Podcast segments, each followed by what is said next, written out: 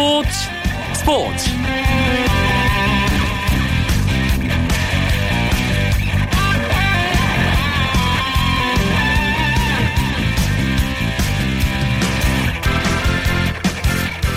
안녕하십니까. 목요일 밤 스포츠 스포츠. 아나운서 이광용입니다.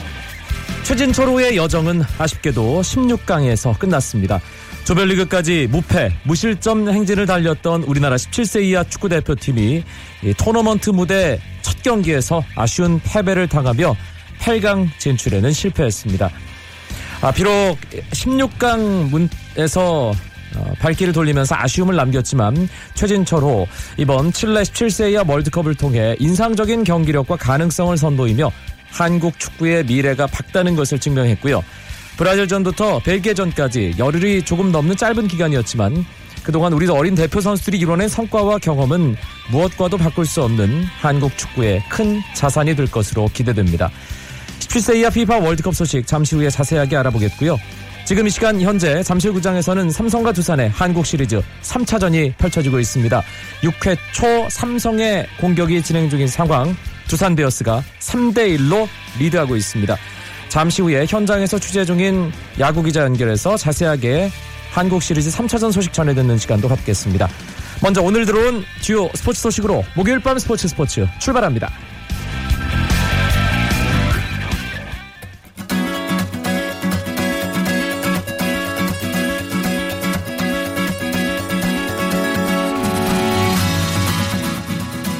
프로배구 V리그 남자부 한 경기만 열렸습니다. KB 손해보험 대 삼성화재 대결이었는데요.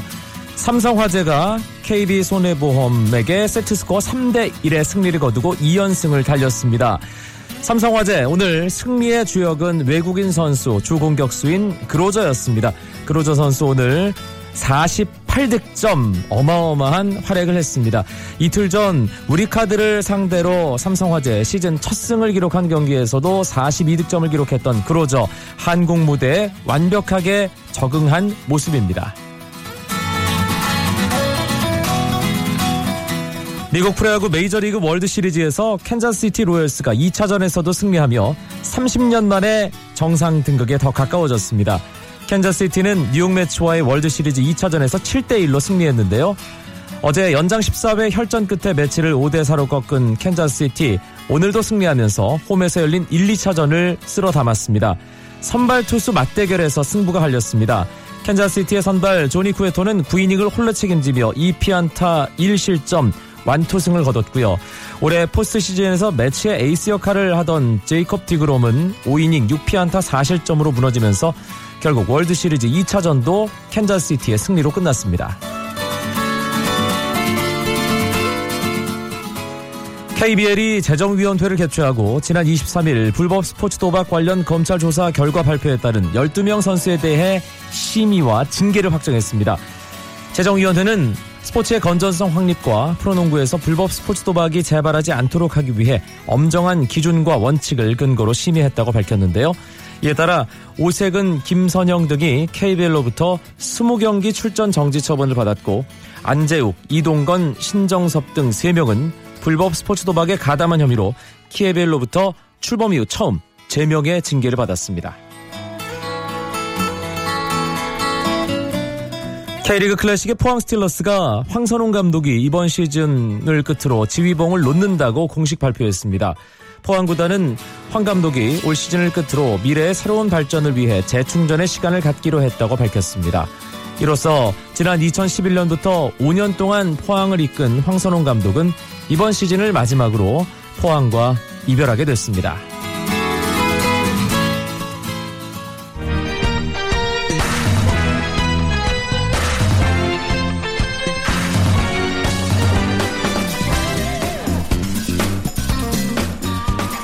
프로야구 한국 시리즈 3차전이 펼쳐지고 있는 잠실구장으로 가겠습니다. 일간 스포츠의 유병민 기자 연결되어 있습니다. 유 기자 나와 계시죠? 네, 안녕하세요. 비 때문에 경기 상황 상당히 어렵게 흘러갔는데요.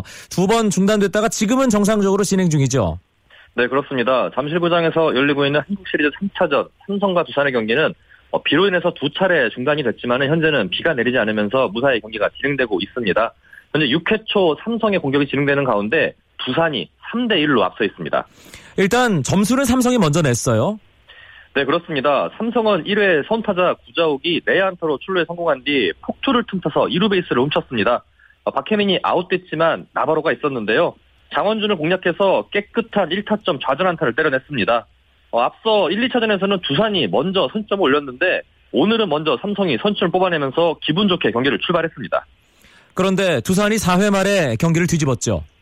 네, 그렇습니다. 두산은 1회와 2회 모두 안타를 때려내면서 주자를 뒀지만 병살타가 나오면서 기회를 날렸습니다. 또 3회에는 삼성 선발 클로이드의 제구가 흔들리면서 만루의 기회를 잡았지만 어, 잘 어, 안타를 많이 때려낸 허경민이 삼진, 또 민병헌은 외야 뜬공에 그치면서 점수를 얻지 못했는데요. 하지만 두산은 끈질기게 어, 따라붙은 끝에 결국 4회 역전에 성공을 했습니다. 4회 1사 2, 3루 기회에서 박건우 선수가 2타점 역전 적시타를 때리면서 현재 승부를 뒤집었고요. 5회 양의지 희생 플라이가 나오면서 한 점을 더 보태 현재 3대 1로 달아난 상태입니다. 박건우 선수, 정수빈 선수가 1차전 손가락 부상 이후 2차전 그리고 오늘까지 선발 출전하고 있는데 박건우 선수 활약이 괜찮네요. 네, 그렇습니다. 박건우 선수는 그제 열린 2차전에서 정수빈 선수가 손가락 부상으로 결장하자 그 자리를 대신 메웠는데요. 안타와 어, 득점을 모두 올리면서 맹활약을 펼쳤습니다. 어, 김태형 감독은 박건호 선수의 감이 좋다고 판단하고 오늘 3차전에서 7번 타자 우익수로 선발 출장을 시켰습니다. 어, 정수빈 선수는 지명 타자로 나섰고 그러면서 베테랑 홍성은 선수가 벤치를 지켰는데요. 앞서 말씀드린 대로 박건우는 적 2타점 적시타를 때려냈고 또 그에 앞서도 안타를 때려낸 등 오늘 2타수 2안타 불방망이를 휘두르고 있습니다. 유병민 기자가 정수빈 선수 이름을 얘기했습니다. 오늘 양팀 선발 라인업에서 가장 눈에 띄었던 타순 바로 1번 타자였죠. 네 그렇습니다. 오늘 삼성은 1번에 구자욱 선수가 자리를 했습니다. 어, 류중일 감독은 기존에 이승엽 선수를 빼고 유지, 어, 구자욱, 구자욱 선수를 1번에 배치를 했고요. 또 1번에 있던 박한이를 6번으로 옮겼습니다. 어, 일단 경기 시작부터 유준일 감독의 작전은 적중했습니다. 앞서 말씀드린 대로 구자욱은 1회 안타를 때려낸 뒤 나바로의 적시타 때 홈을 밟아 득점을 올렸고요. 또 여기에 두, 어, 두산은 정수빈이 1번에 복귀를 했습니다. 어, 지난 대구에서 열린 1차전에서 손가락 부상을 당해 출전이 어려워 보였지만 어, 통증이 많이 사라지면서 타격이 가능하다는 어, 상황을 판단하에 오늘 지명타자 1번 지명타자로 선발정했는데요. 첫 타석에서는 안타를 때려내지 못했지만 두 번째 타석에서 안타를 때려내면서 좋은 타격감을 이어가고 있습니다. 정수빈 선수가 두산의 붙박이 중견수인데 지명타자로 나왔습니다. 수비는 조금 어렵다는 얘기겠죠. 네 그렇습니다. 정수빈 선수는 그 1차전 부상 후에 병원에 가서 여섯 바늘을 꿰맸습니다. 어, 왼손 검지손가락을 꿰맸는데 이 왼손은 아무래도 공을 던지는 수비 시에 공을 던지는 손이기 때문에 현재 수비는 굉장히 어려운 상황입니다. 어, 정수빈, 선수의 말로는 실밥이 많이 좀 통증이 많이 없어졌고 실밥을 지금 빼기 직전까지 좀 좋아졌는데 아직까지는 수비는 힘들다 이렇게 또 얘기를 했습니다. 오늘 삼성은 클로이드, 두산은 장원준 선수가 선발로 나왔습니다. 비 때문에 어, 두 선수가 컨디션 조절하기가 상당히 어려웠을 텐데 그래도 나름대로 제 역할을 해줬습니다. 네 그렇습니다. 장원준, 클로이드 두 선수 모두 아직까지 마운드를 지키고 있는데요. 어, 장원준은 1회 안타 2개를 내주고 먼저 1실점을 했습니다. 무엇보다 투구수가 1회 28개로 많다는 점에서 긴 이닝을 버틸지가 좀 우려가 됐는데 하지만 2회부터 제구가 안정이 되면서 맞잡는 피칭으로 삼성 타순을 제압했습니다. 현재 6회 2사, 2, 3루 6에 몰리긴 했지만 아직 실점하지 않았고 1실점으로 잘 호투하고 있고요. 반면에 클로이드는 1, 2회 안타를 내줬지만은 위기관리 능력을 선보이면서 어, 병사를 유도했고 또 3회까지 실점하지 않았습니다. 하지만 3회 그 중반에 비로 인해 30분 정도 휴식을 취했는데 그러면서 어깨가 식으면서 제구가 흔들려서 고전을 했고요. 4회에 실점을 하면서 아쉽게 지금 현재 패전 위기에 몰린 상황입니다. 저도 현장에서 경기를 보다가 이제 방송 때문에 들어왔는데 장원준 네. 선수가 오늘 공이 상당히 좋아 보이더라고요. 네, 그렇습니다. 일단 오늘 장원준 선수의 직구 구속이 144를 성행하는데요. 평소보다는 분명히 빠른 구속을 보이고 있습니다. 또 여기에 주무기인 슬라이더가 바깥쪽에서 굉장히 날카롭게 안쪽으로 떨어지면서 삼성 타자들의 방망이를 유인하고 있는데요. 하지만 아쉽게 적시타 안타를 맞은 구질을 보니 커브는 좀 마음먹은 대로 제구가 되지 않는 모습이었습니다. 네. 양의지 포수는 4회부터는 저 장원준 선수의 또 다른 주무기인 체인지업을 섞어 던지면서 맞지 않는 피칭을 유도했는데요. 어, 장원준 선수는 6회 처음으로 볼넷을 내줄 정도로 오늘 안정적인 제구력을 선보였습니다. 3차전 어, 지금 양팀 선발 투수들 던지는 어, 내용 어, 그리고 네. 투구수를 생각을 해본다면 역시 불펜 싸움이 곧 펼쳐질 텐데 양 팀이 어떤 준비를 하고 있을지 꽤 궁금합니다. 네 그렇습니다. 삼성은 5회 클로이드가 흔들리자 곧바로 필승조 심창민을 불펜에서 대기시켰습니다. 어, 현재 1대 3으로 지고 있지만 유중일 감독의 계산에 두 점 차는 따라갈 수 있다는 판단하에 필승조 심창민의 몸을, 몸을 풀게 시켰는데요. 어, 어, 두산 역시 현재 6회에 장원준 선수가 흔들리면서 주자를 내보내자 불펜에서 오른손 투수 노경은 그리고 왼손 투수 이현호가 몸을 풀고 있습니다. 장원준 선수가 지금 6회 현재 100개가 넘는 공을 던졌기 때문에 7회부터 불펜진이 가동될 것으로 보입니다. 날씨가 이제 점점 추워지고 있습니다. 예년보다는 추위가 좀 늦게 찾아오는 느낌도 없지 않아 있지만 네. 오늘처럼 비가 오락가락하고 바람이 많이 부는 날씨 선수들이 컨디션 유지하고 또 관리하기가 쉽지는 않죠. 네 그렇습니다. 특히 오늘처럼 비가 와서 경기가 중단될 경우에는 투수들의 어깨가 식어서 투수들이 힘든 제고, 어, 좋은 제고력을 이어가기 힘든 상황이 펼쳐질 수가 있습니다. 또 오늘처럼 날씨가 굉장히 추울 경우에는 야수들 같은 경우에는 두루 플레이를 하다가 근육이 올라오는 부상을 당할 우려가 있거든요. 선수들이 그것 때문에 약간 위축된 모습을 보이긴 했는데 하지만 잠실구장의 열기는 뜨겁습니다. 지금 관중석이 꽉 차면서 삼성과 두산 팬들이 선수들에게 열띤 응원을 보내주고 있습니다. 관중들은 비 따윈 아랑곳하지 않으시는 것 같더군요. 네, 그렇습니다. 오늘 비가 와서 중단될 때는 관중들이 뒤쪽에 있는 통로 그리고 복도 쪽으로 다 이동을 하면서 어, 피해 있는 모습이었지만은 비가 그치자 언제 그랬냐는 듯이 관중석에 돌아와서 열띤 응원을 펼치고 있는데요. 눈에 띄는 거는 오늘 삼성 측에서는 오늘 이재용 삼성전자 부회장이 또 경기장을 찾아왔습니다. 네. 지난 2차전에서 대구구장을 찾은 데 이어서 오늘도 경기장을 찾았는데요. 어, 그동안 이재용 부회장은 뭐 승리를 많이 지켜보면서 승리 요정으로 불렸는데 2차전에서는 패배를 지켜봤거든요. 오늘 삼성이 또 어떤 결과를 올지 관심이 모아지고 있습니다. 1승 1패로 맞서 있는 3차전. 이 경기가 중요하다는 것은 뭐 야구 팬들이라면 누구나 알 수 있는 부분입니다. 어떨까요, 네. 과연? 일단은 삼성은 아직까지는 추격의 의지를 보이면서 필승조 심창미를 준비하고 있고 두산은 지금 계속해서 달아나기 위해서 적극적인 작전 그리고 주루 플레이를 펼치고 있는 모습입니다. 하지만 양 팀의 마운드가 높은 어, 높, 아직 높기 때문에 좀처럼 득점을 많이 나오지 않고 있는 어, 나오지 않고 있는데요. 하지만 이전 두 경기에서 양 팀의 불펜진이 좀 불안한 모습을 보였습니다. 신창민 선수는 2차전에 등판했지만은 실점을 기록하면서 좋지 않았고 두산 역시 한덕주 선수가 흔들리면서 오늘은 이현호 선수 같은 대기하는 모습입니다. 아무래도 불펜진의 무게감은 선발보다 낮기 때문에 약하기 때문에 경기 후반에 뭔가 좀 일이 터질 것 같은 예감이 들기도 합니다. 3차전이 아직 끝나지 않아서 좀 성급한 감도 있지만 네. 내일 4차전 바로 잠실구장에서 이어집니다. 어떤 선수가 선발로 나올 가능성이 큰 상황인가요? 일단 삼성은 오늘 패할 경우에 류중일 감독이 마무리로 나서고 있는 차우찬을 4차전 선발로 기용해서 어, 승부를 보겠다 이렇게 의견을 밝힌 적이 있습니다. 네. 어, 오늘 경기를 내주고 내일까지 경기를 내주게 되면 사실상 우승은 힘들어질 수 있거든요. 그렇기 때문에 4차전에서 반드시 승부를 원점으로 돌리기 위해서 좋은 구위를 보이고 있는 차우찬을 선발로 기용했던 것을 밝혔습니다. 두산은 당초 이현호 선수가 내일 선발 예정이 돼 있었는데 지금 불펜에서 몸을 풀면서 불펜 필승조로 투입이 예정돼 있거든요. 이런 상황을 감안하면은 내일 선발은 같은 자와인 자완 투수인 진야곱 선수가 될 가능성이 높아 보입니다. 알겠습니다. 프로야구 한국 시리즈 3차전 소식 일간 스포츠의 유병민 기자와 함께했습니다. 고맙습니다. 네, 감사합니다. 쳤다 하면 홈런이고 슛 골이고 각본 한편의 드라마 그것이 바로 그것이 바로 손에 잡힌 우승 트로피 목에 걸린 그 배달 너와 내가 하나 되는 그것이 바로 그것이 바로 그것이 바로 꿈꾸던 스포츠 KBS 1라디오 이광용의 스포츠 스포츠 목요일의 남자와 함께하는 시간입니다. 해외 축구 이야기. 오늘은 17세 이하 피파 월드컵 이야기 또 유럽 축구 이야기 나눠보겠습니다. 박찬하의 설위원 어서 오세요. 네, 안녕하세요. 참 아쉽네요. 그렇습니다. 2009년 이후에 참 오랜만에 도전이었는데요. 워낙 우리 어린 선수들이 조별리그를 잘 치렀기 때문에 조별리그를 1, 2차전 경기에 2승하면서 토너먼트 진출을 확정 지은 게 이 남자 축구로서는 처음이었잖아요. 피파 그렇죠. 주관대에서는 네. 뭐 그랬기 때문에 워낙 기대감도 컸고 또 뭐 많은 어, 축구 팬 또 국민의 관심 성원 응원이 있었는데 아쉽게 그 도전이 16강에서 멈추게 됐습니다. 음, 많은 분들이 마침에 경기 지켜보셨겠지만 그래도 뭐 전체적인 내용 결과 한번 어, 정리해 보죠. 네. 우리가 벨기에를 상대로 결과부터 말씀을 드리면 2대 0으로 패했습니다. 전반에 한 골, 그리고 후반에 한 골 이렇게 허용을 하면서 2대 0으로 졌는데 경기 내용 자체는 우리가 계속 주도권을 가져가면서 또 상대를 압박했던 시간들도 있었습니다. 네, 수비 실수에 의해서 일찌감치 골을 내주는 바람에 뭐 전략적으로 우리가 상당히 어려움이 있었고요. 그리고 나서 어 우리가 후반전에는 뭐 시종일관 벨기에 선수를 압박을 했거든요.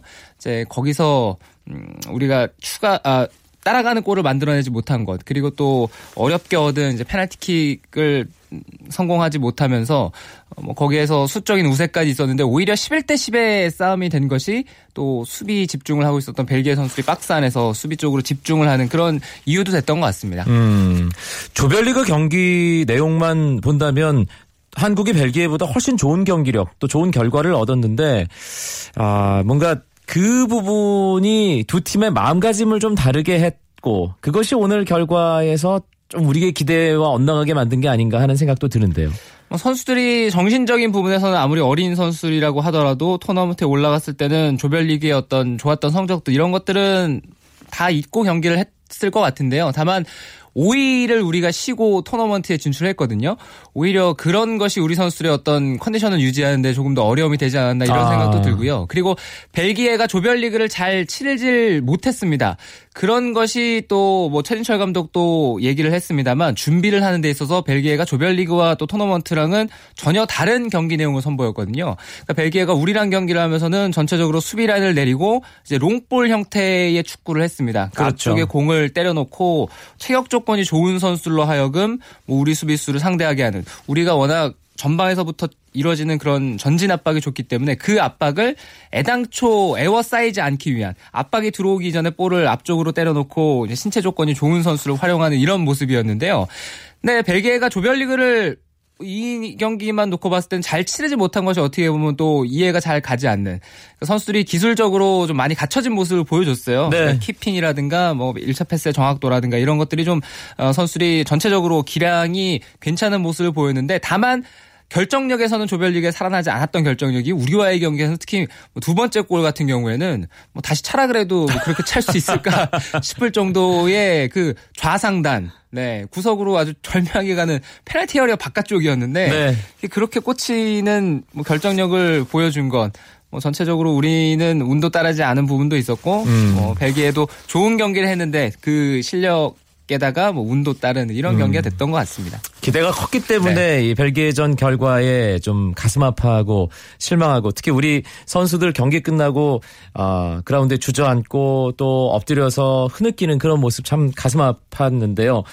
그래도 우리 17세 이하 대표팀 이번 대회 참 많은 것들을 우리에게 선물해 줬습니다. 네.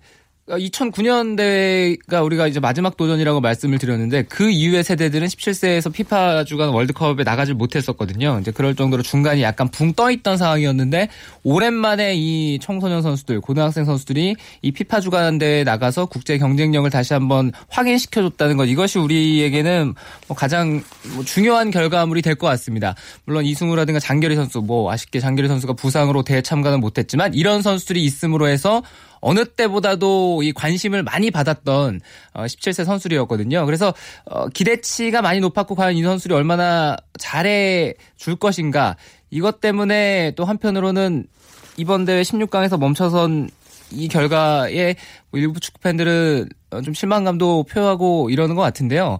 어디까지나 이 선수들이 17살 선수들이고요. 네. 그리고 대회에 나가서 17살 선수가 페널티킥을 실축을 하는 그런 어떤 심리적인 상황이라면 이 선수에게 뭐라는 얘기를 하기보다는 네, 이 아낌없는 괜찮다고 음. 감싸주는 그런 시각이 좀 더 바람직하지 않나. 네. 이런 선수들이 이 또 대회를 계기로 마련을 해서 더 좋은 선수가 될 수 있는 밑거름이 되면 되니까요. 우리 선수들이 좋은 경험을 했다고 생각을 하고 또 계속 어, 이 대회가 마지막이 아니니까 계속 선수로서 잘 성장해 나가기를 바라야겠죠. 음, 어, 사실 박찬하 해설위원도 얘기를 뭐 해줬지만 앞으로 이 선수들이 만들어가야 할 축구가 훨씬 많기 때문에 주눅 들거나 계속 고개 숙일 필요가 없다는 거 다시 한번 말씀을 드리겠고요. 사실 대회가 시작하기 전까지만 해도 이승우 장결희 선수를 중심으로 이 바르셀로나에서 이제 유스팀에서 뛰고 있는 선수들만 주목을 좀 받았는데 이번 대회를 통해서 이 K리그 산하 유스팀의 선수들이 얼마나 착실하게 성장하고 있는지 우리 축구팬들이 확실하게 알게 됐습니다. 네, 선수들이 자 좋은 활약을 해줬습니다. 그래서 17살 선수들이 프로 선수로 최대한 많은 숫자가 올라가서 이제 K리그에서 뛰고 또 거기를 바탕으로 해서 더 넓 은 무대로 나가기를 이제는 기대를 해야 되겠는데요. 이 두 선수가 역시 뭐 소속팀이 그러니까 많은 관심을 받은 것은 어쩔 수 없었던 거고요. 대회가 시작되면서 여러 선수들이 스포트라이트를 받았습니다. 이상원 선수도 좋은 활약을 했고 또 김정민 손흥민 선수 미드필더. 그리고 부상으로 빠졌습니다만 최재형 선수도 수비에서 좋은 활약을 하다가 부상으로 나갔고 그 대체자로 투입됐던 이승모 선수 잘했고 윤준수 골키퍼, 뭐 박상혁 선수 양쪽 측면에 박상혁, 김진야 같은 선수들 또 왼쪽 수비 봤던 박명수. 어, 이런 선수들이 다 좋은 활약을 했고 역시 좋은 재능을 가졌다는 걸 이번 대회 다시 한번 보여줬고요. 특히 에, 기니와의 경기에서 멋진 골 터트려주고 어 그리고 또 이 벨기에와의 경기에서도 어, 놀라운 인상적인 활약을 많이 했었던 오세훈 선수도 네. 네. 뭐 이번 벨기에전에서는 어떨 땐 수비 또 그러다 공격 올라가고 이런 모습 보여줬으니까 역시 좋은 선수를 많이 발견이 됐죠. 지금 박찬하 해설위원이 얘기해준 그 선수들이 다 K리그 클래식의 울산, 인천, 수원 어, 이런 팀들에서 이제 앞으로 한 2, 3년 후에 3, 4년 후에 활약할 선수이기 때문에 곧 프로 무대에서 또 다른 연령별 대표팀에서 볼 수 있는 어, 선수들입니다. 아, 이렇게 벨기에가 우리나라를 꺾고 8강에 올랐고요. 아, 8강에 진출 확정한 팀들이 또 있죠. 네, 8강 에 올라간 팀이 있습니다. 16강 경기 아직 많이 치러지지 않았는데요. 멕시코가 개최국 칠레를 4대 1로 대파하면서 8강에 올라섰고요. 브라질이 우리 조 2위였는데 브라질이 그러면서 뉴질랜드와 경기를 했습니다. 그래서 브라질이 뉴질랜드 1대 0으로 승리하면서 이제 브라질이 나이지리아와 경기를 하게 됐습니다. 음. 유럽 리그 소식들 오랜만에 살펴보겠습니다. 오늘 유럽 주요 리그 컵 대회 경기들이 치러졌네요. 네, 잉글랜드 캐피탈 원컵 그리고 독일 포칼이 치러졌습니다. 캐피탈 원컵은 16강이었고요. 포칼은 이제 차근히 경기를 해 나가고 있는데 여러 이변들도 나왔고 포칼 같은 경우는 좀 무난한 경기 결과가 나왔던 것 같습니다. 우리나라 선수들 오늘 새벽에 활약이 있었습니다. 네. 먼저 아우크스부르크, 프라이브루크와의 포칼 치렀던 아우크스부르크의 지동원 선수, 홍정호 선수 두 선수가 선발 출전을 했는데요. 지동원 선수가 전반 11분에 선취골 아주 멋있게 기록을 했습니다. 그 중앙에서 공간 찾아 들어가는 움직임도 좋았고요. 받고 나서 어, 공 갖고 들어가는 움직임, 그리고 마지막 결정력 이런 것들이 다 좋아서 지동원 선수의 컨디션이 조금씩 올라가고 있는 그런 모습을 볼 수가 있었고 팀도 3대 0으로 이겼습니다. 네. 그리고 맨체스터 시티와의 원정 경기에 나섰던 크리스탈 팰리스 이청용 선수도 후반 30분에 교체 투입을 했는데요. 뭐 팀이 아쉽게 5대 1로 지면서 이제 포칼에서 아 죄송합니다. 이 캐피탈 원컵에서 여정은 어, 여기서 마감하게 됐습니다. 지금 크리스탈 팰리스 캐피탈 원컵 여정 마감됐다는 어, 얘기를 해주셨는데 16강전이 마무리된 캐피탈 원컵 이변의 연속이었다고요? 네. 먼저 아스날이 셰필드 웬즈데이 챔피언십 팀에게 3대 0으로 졌습니다. 그리고 또 맨체스터 유나이티드가 미들즈브로와의 경기에서 승부차기 끝에 패했고요. 스토크 시티도 승부차기 끝에 첼시에게 승리를 했습니다. 이런 뭐 이변들이 가장 컸던 것 같고 이 밖에 8강 올라간 팀들은 리버풀, 에버턴, 헐시티, 사우샘프턴 같은 팀이 8강에서 이제 겨루게 됐습니다. 음, 이번 시즌 잉글랜드 프리미어리그 맨체스터 시티가 지배하고 있다고 해도 과언은 아닐 것 같습니다. 2011-2012 시즌부터 맨시티가 경련으로 잘 나가는 그런 시즌을 만들고 있는데 이번에 딱 그 주기가 맞는 시즌이거든요. 네, 최근 한 4시즌 정도 왔다 갔다 했던 것 같아요. 근데 왔다 갔다 한 게 1위, 2위 뭐 이렇게 왔다 갔다 했는데 뭐 순서상으로 보면 이번 시즌에 우승을 해, 하는 뭐 최근에 이 흐름을 봤을 때는 그러한 흐름이고 이번 시즌에 가장 강력 한 우승 후보긴 합니다. 어, 지금 초반에도 맨체스터 시티와 아스날이 선두권을 형성하고 있어요. 두 팀이 지금 승점이 똑같은데 골득실에서 맨체스터 시티가 앞서 있거든요. 근데 맨체스터 시티 역시도 확실하게 잡아야 될 경기를 좀 놓치면서 치고 가지 못하긴 했지만 그래도 여전히 이제 강력한 이제 우승 후보 이렇게 봐야 될 것 같고 아스날의 추격이 만만치 않습니다. 아스날도 부상 선수가 늘어나면서 과연 부상 선수들을 얼마나 대체할 수 있느냐 두 팀이 이제 가고 있는데 그 밑에 쫓아가는 팀들이 웨스트햄, 맨체스터 유나이티드, 레스터 시티, 토트넘 이런 팀들이에요. 그러니까 맨체스터 유나이티드를 제외하고는 뭐 약간 의외의 결과들이 초반에 프리미어리그에 흘러가고 있다. 뭐 이런 생각도 들고요. 지난 시즌 우승팀이었던 첼시가 승점 11점입니다. 지금 몇 위인가요, 첼시가? 네, 좀 아래쪽에 있죠. 15위예요. 네. 선두와 벌써 11점 차이가 나고요. 다섯 번이나 졌기 때문에 어, 첼시가 과연 반등을 할 수 있느냐 어, 이 싸움이 이제부터 시작이 될 것 같습니다. 음, 무리뉴 감독이 Special One 또 이렇게 어, 자칭 타칭 불리고 있는데 어, 이 클롭 감독이 Normal One, 이 둘이 서로 좀 이제 뭐 호칭을 바꿔야 되지 않을까 그런 생각도 들고요. 우리나라 선수들이 가장 많이 뛰고 있는 독일 분데스리가 좀 안타깝게도 한국 선수가 가장 많이 소속돼 있는 아우크스부르크 시즌 초반 행보가 조금 걱정스럽습니다. 네, 아우크스부르크가 현재 리그 최하위로 떨어져 있습니다. 포칼을 통해서 반등을 하긴 했는데 과연 이것이 주말 리그 경기까지 연결이 될 것인지는 주말 경기를 봐야 될 것 같고요. 이번 시즌 유로파리가 리가를 병행하면서 두 대회를 같이 치르는 역시 해보지 않은 일정을 소화하고 있다는 것 자체가 팀에게는 아주 큰 부담인 것 같습니다. 초반에 리그에서의 성적이 좋지 않으면서 그 순간에 유 로파 리그가 병행이 되기 시작을 했거든요. 네. 그래서 유로파 리그 초반 경기도 잘 치르질 못했고 리그에서의 성적도 좋지 않으니까 계속 주전 선수들이 무리해서 가동이 될 수밖에 없고 지난 시즌과는 다르게 수비와 공격이 같이 흔들리는 그러니까 공격력이 이 팀이 강점이 아니었는데 이제 그래도 강점이었던 수비까지도 흔들리고 있던 상황이라서 리그 최하위까지 떨어졌거든요. 이 수비를 어떻게 채워 나가는지 이거에 따라서 이제 아쿠스부르크의 향방이 결정이 될 것 같고요. 어, 또 다른 좀 하위권 팀이죠. 호펜하임 김진수 선수가 있는 호펜하임은 감독이 바뀌었습니다. 네. 네, 기스돌 감독이 경질이 되고 후브 스테벤스라고 뭐 독일 내에서는 아주 뭐 유명한 감독 경력이 많은 감독이 임시 소방수로 팀에 투입이 됐어요. 그래서 이번 시즌 끝날 때까지만 팀을 지휘하게 됐습니다. 분데스리가 순위표를 보면 제일 위에 있는 바이에른 뮌헨은 10승 전승입니다. 네, 다 이겼어요. 대단합니다. 도르트문트가 승점 7점 차로 따라붙고 있고요. 아, 스페인 프리메라 리가 레알 마드리드와 바르셀로나를 포함해서 선두권을 위협하는 팀들이 상당히 많아졌습니다. 네, 가장 대표적인 팀이 이번 시즌 셀타비고가 있습니다. 지난 라운드 치르기 전까지 무패였는데 레알 마드리드와의 무패 대결에서 어, 홈 경기를 패하는 바람에 일단 1패를 기록하게 됐거든요. 그렇다 하더라도 셀타비고의 초반 이 상승세가 만만치 않고요. 여기 아틀레티코 마드리드가 계속 조용하게 추격을 하고 있는 상황이라서 지금은 크게 봤을 때는 한 4파전 정도로 초반에 라리가가 흘러가고 있습니다. 네. 뭐 비아레알 같은 팀이 약간 주춤하면서 약간 내려와 있는데 또 언제든지 올라갈 수 있고 세비야라든가 또 챔피언스리그에서 경쟁하고 있는 발렌시아 같은 팀들도 올라갈 수 있는 여력이 있는 팀이라서요. 이번 시즌은 뭐 이제는 라리가가 양강의 대결이다 이렇게 보기는 좀 어려울 것 같습니다. 주말 우리 유로파 선수들 어, 경기 중심으로 일정 살펴주시죠. 네, 토요일 저녁 11시에 분데스리가 경기가 있습니다. 쾰른과 호펜하임, 브레멘과 도르트문트, 아우크스부르크와 마인츠의 경기가 있고요.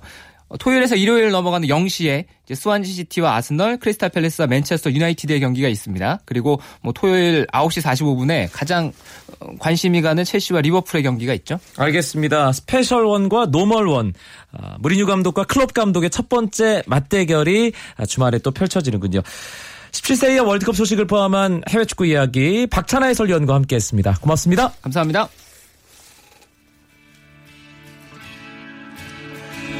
저는 내일 9시 30분 재미있는 국내 축구 이야기 포함해서 재미있는 스포츠 소식 들고 여러분들 찾아뵙겠습니다. 아나운서 이광용이었습니다. 고맙습니다. 스포츠 스포츠.